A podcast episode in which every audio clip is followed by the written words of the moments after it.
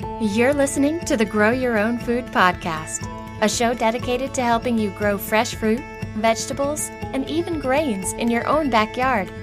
In every episode, you'll get growing tips, recipe inspiration, and more. Ready to get growing? Then let's jump in.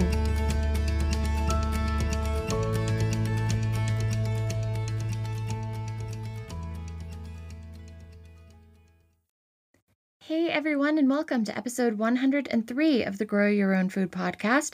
I'm your host, Jonna Smith, and today we are talking about hand pollination.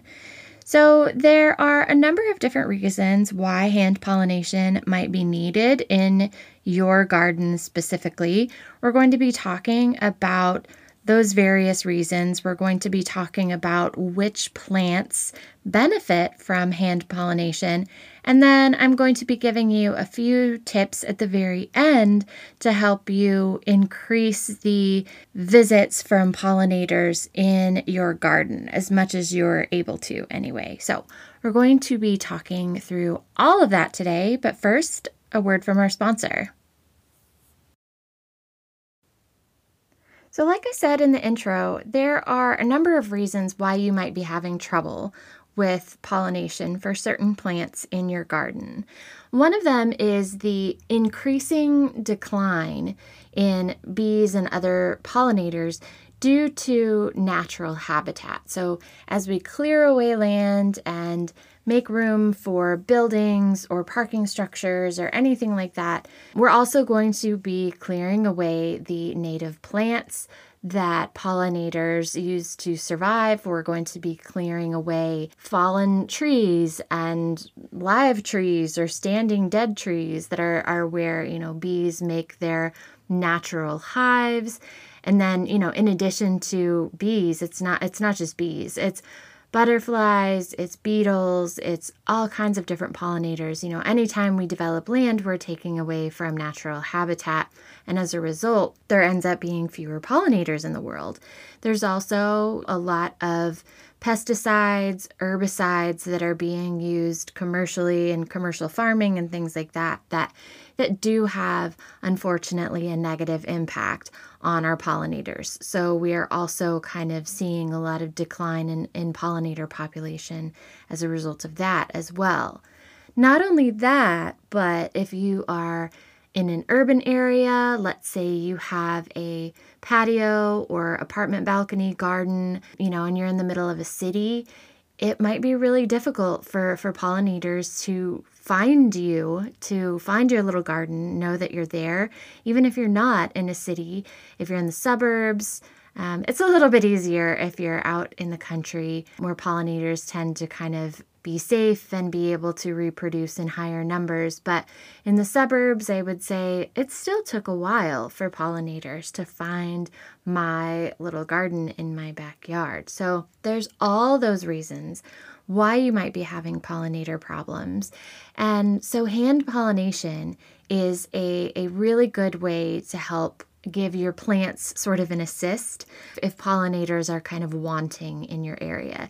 And it's just what it sounds like it's a human intervening on behalf of Mother Nature to make sure that a female flower gets pollinated and produces fruit.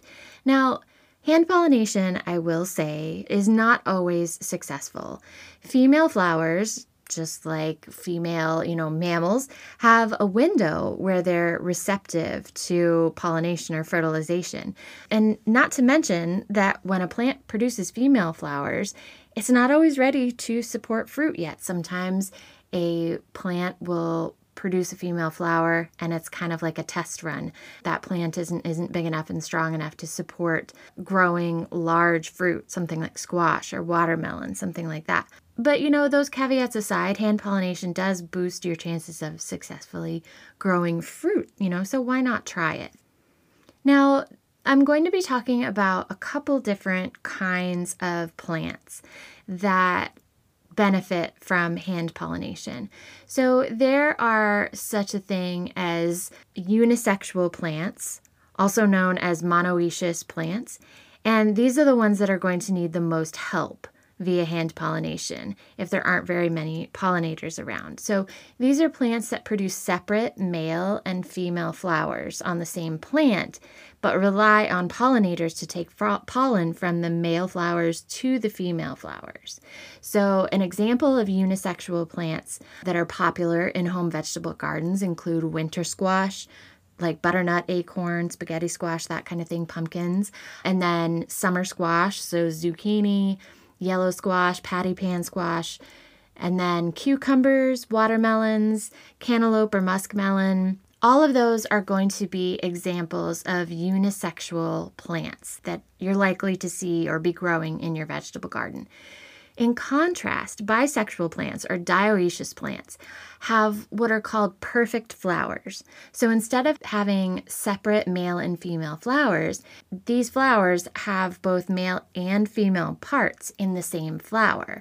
So just a little bit of wind will take care of pollination for these kinds of plants. So, a really good example of these dioecious or bisexual plants would be tomatoes, peppers, green beans, peas. You know, you see the little blossoms on them, and then a few days later, the blossom falls off, and you see a little baby fruit come along. And that's that's because they have a perfect flower. They have both the male and female parts in there, and the pollen does not have to really travel. It has to travel, you know, maybe a few millimeters, if that, to pollinate the female part of the plant. And so it's very effective, very efficient. But with a unisexual plant, you know, those male and female flowers might be like inches or even feet apart in some instances. So the intervention or assistance from pollinators is very, very important to their successful fruiting.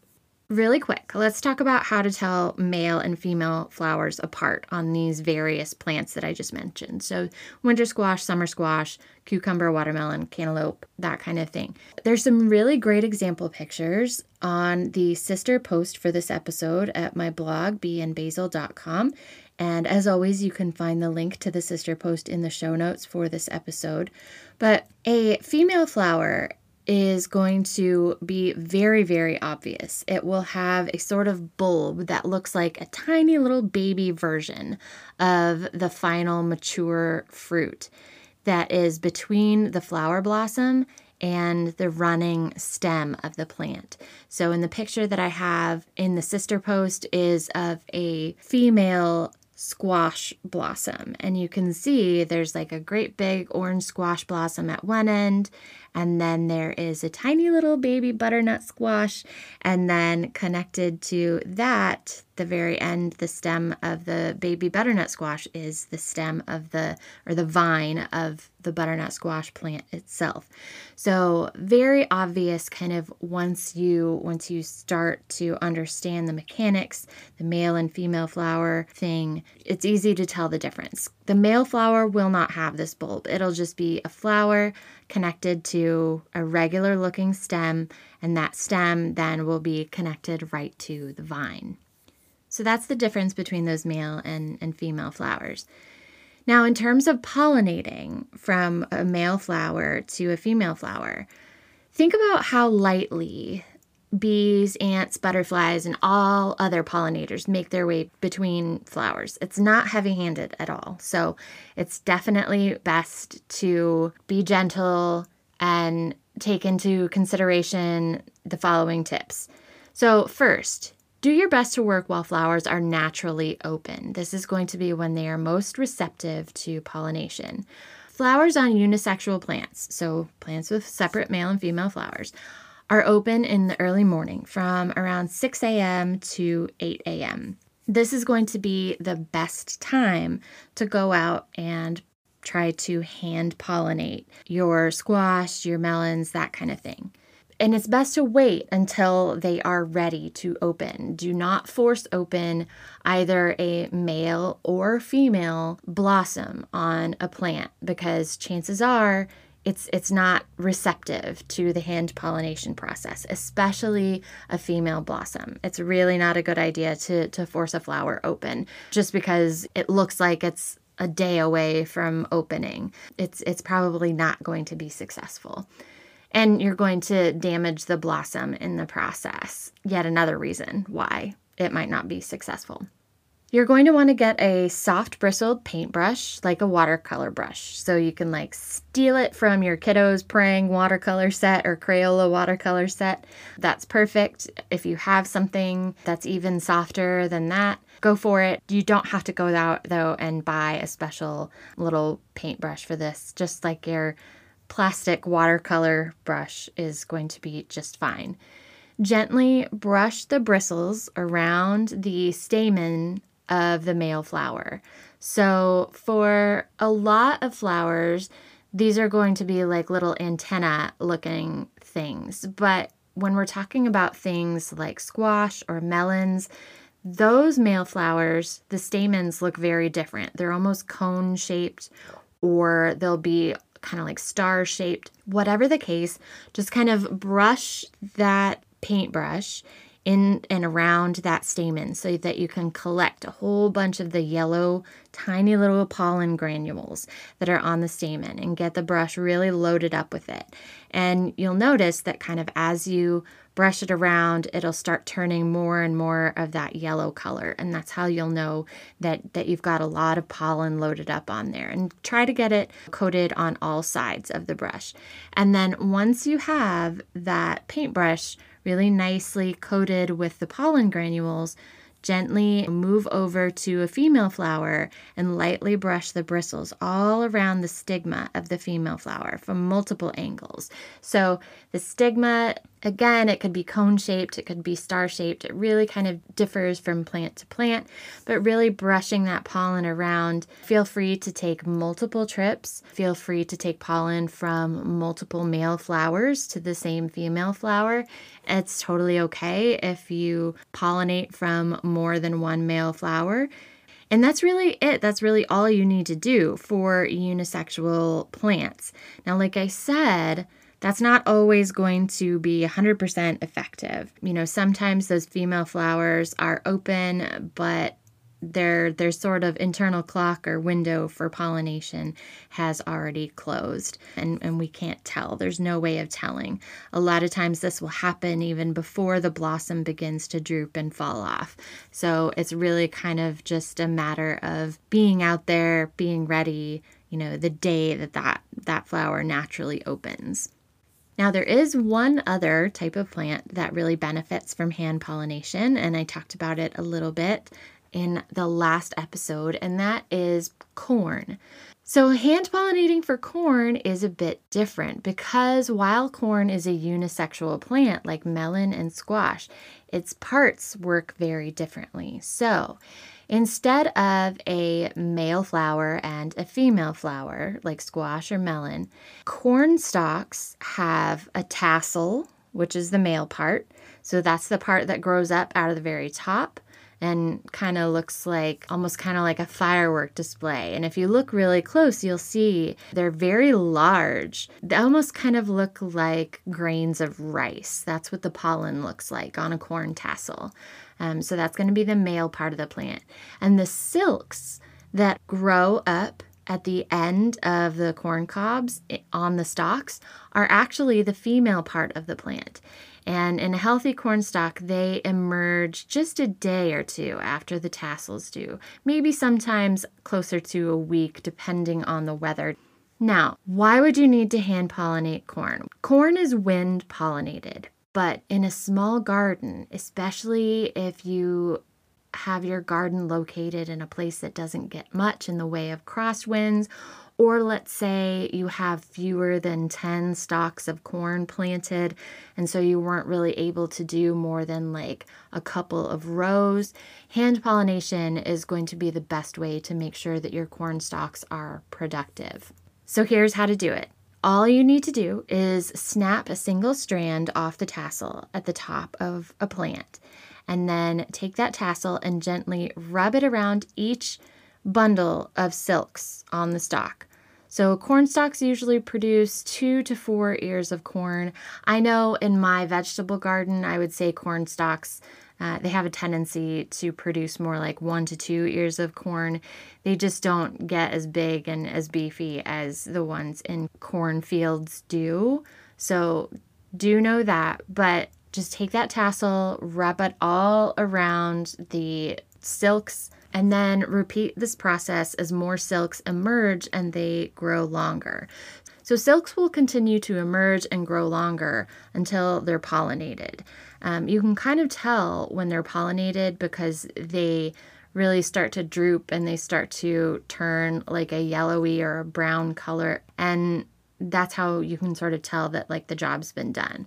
Feel free to do this for silks more than once. Nature does it with wind all the time. If you need to snap a few tassels off, you go out there one day, you snap a tassel off, you go out there the next day, you snap another tassel off, kind of rub it around all the different ears of corn, and that's just going to give you a much better result when you kind of shuck the corn and open it up and you can see the kernels inside. In fact, I did a little experiment that shows uh, if you go to the sister post for this episode at the very bottom, you can see a picture the difference that hand pollination can make in a small garden when you're growing sweet corn. So, I have a picture of corn cobs that I hand pollinated more than once, and those are the few in at the top of the picture, just once, and those are the the few in the middle.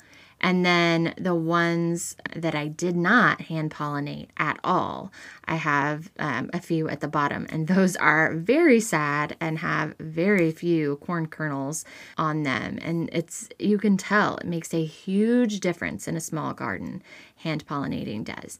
And that's because every silk strand, you know, we talked about the silks being the female part of the corn plant. Every silk strand is a tube that runs down to a potential kernel. So, for every silk strand you pollinate, a nice fat corn kernel should develop. And if that silk strand is not pollinated, then it's kind of like a blank. It just never turns into a corn kernel. So, honestly, really pretty easy to hand pollinate corn really pretty easy to to hand pollinate squash and things like that. I will say that hand pollination is a lot more reliably effective in corn, but still you can still boost your chances with squash and melons and cucumber, things like that. So, still worth a try, especially if you have noticed that you don't have a whole lot of pollinators. Now, what can you do to improve your pollinator situation in the future? Grow flowers. You've heard me talk about this a little bit before, but make room for fragrant or attractive and especially native flowers in and around your garden. I was super guilty of this when I first started gardening. I dedicated 100% of the space in my garden to fruits and vegetables, and that was it. I did not dedicate any space to flowers whatsoever. I never let my herbs flower. Herbs are another thing that really Uh, have a tendency to attract pollinators if you let them flower. I never did because I was greedy and I wanted them to go on producing nice, tasty leaves for me to eat. But letting them flower is a great way to attract more pollinators to your garden. And you don't have to dedicate space to flowers in your vegetable or fruit beds either. You can grow them in the borders of your yard and kind of draw the pollinators in that way. You can grow them in pots kind of around the perimeter of your vegetable garden. So if you don't have very large garden beds and you don't want to give up that space, you can honestly just go buy a few pots. In fact, some native plants are better planted in pots. So there's bee balm, which really, really is great for attracting bees and other pollinators. It spreads like crazy, and so it's really best to keep it in a pot. Uh, anything like in the mint family is going to spread like crazy, but bees and butterflies love their flowers, so it's great to have it around. It's best to grow it in a pot. And, you know, honestly, pots can be pretty inexpensive. You can wash them out and reuse them year to year. It's it's a great way to attract pollinators to your vegetable garden without having to sacrifice space in your vegetable beds. So, plant flowers. uh, and if you need recommendations, I do have a past episode on the best flowers for attracting pollinators to a vegetable garden. So you don't have to start from zero with that. If you want to go back and listen to that episode, that one will give you lots of great tips. So I hope that that gives you a little confidence when it comes to trying out hand pollination. Really pretty easy, really pretty safe and, and healthy for your plant. Just takes a little bit of care and attention. In the next episode, we're going to be talking about something that is very prevalent this time of year. Maybe you have experienced it already, but that is fixing storm damage in the vegetable garden. So, June, July, that is when we start to have those really nasty storms that pop up, especially where I live in Northeast Kansas. You've got things like hail, you've got things like high winds, you've got things like tons and tons of rain that won't stop. And Jiminy Christmas, is that the boat that I am sitting in right now? It has been raining for like five days straight. So, we're going to be talking about things that you can do to remediate damage from any one of those situations we're going to be talking about a few situations where it's probably best to not do anything and just let the garden kind of heal itself. There are situations like that where actually trying to intervene could possibly cause damage, and you're best just leaving things alone. So, we're going to be covering all of that in the next episode. Until then, thank you so very much for listening. I'm super excited. All my tomatoes are starting to come in. My peppers are coming in much earlier than usual. I think it's because everything got really, really hot really early earlier this month and it kind of kicked them into gear. I've got some succession plantings of popcorn and black beans coming in. Green beans are starting to come in. It is an exciting time in the garden here, and I hope the same story goes for you. I hope you're loving what you're seeing in the garden. I hope you're keeping control of the pest situation in your own garden and that you're just enjoying the season. So, thank you so much for listening, and I'll talk to you in the next episode. Thanks for listening to the Grow Your Own Food podcast. Visit beeandbasil.com for helpful how to articles, images, and recipes.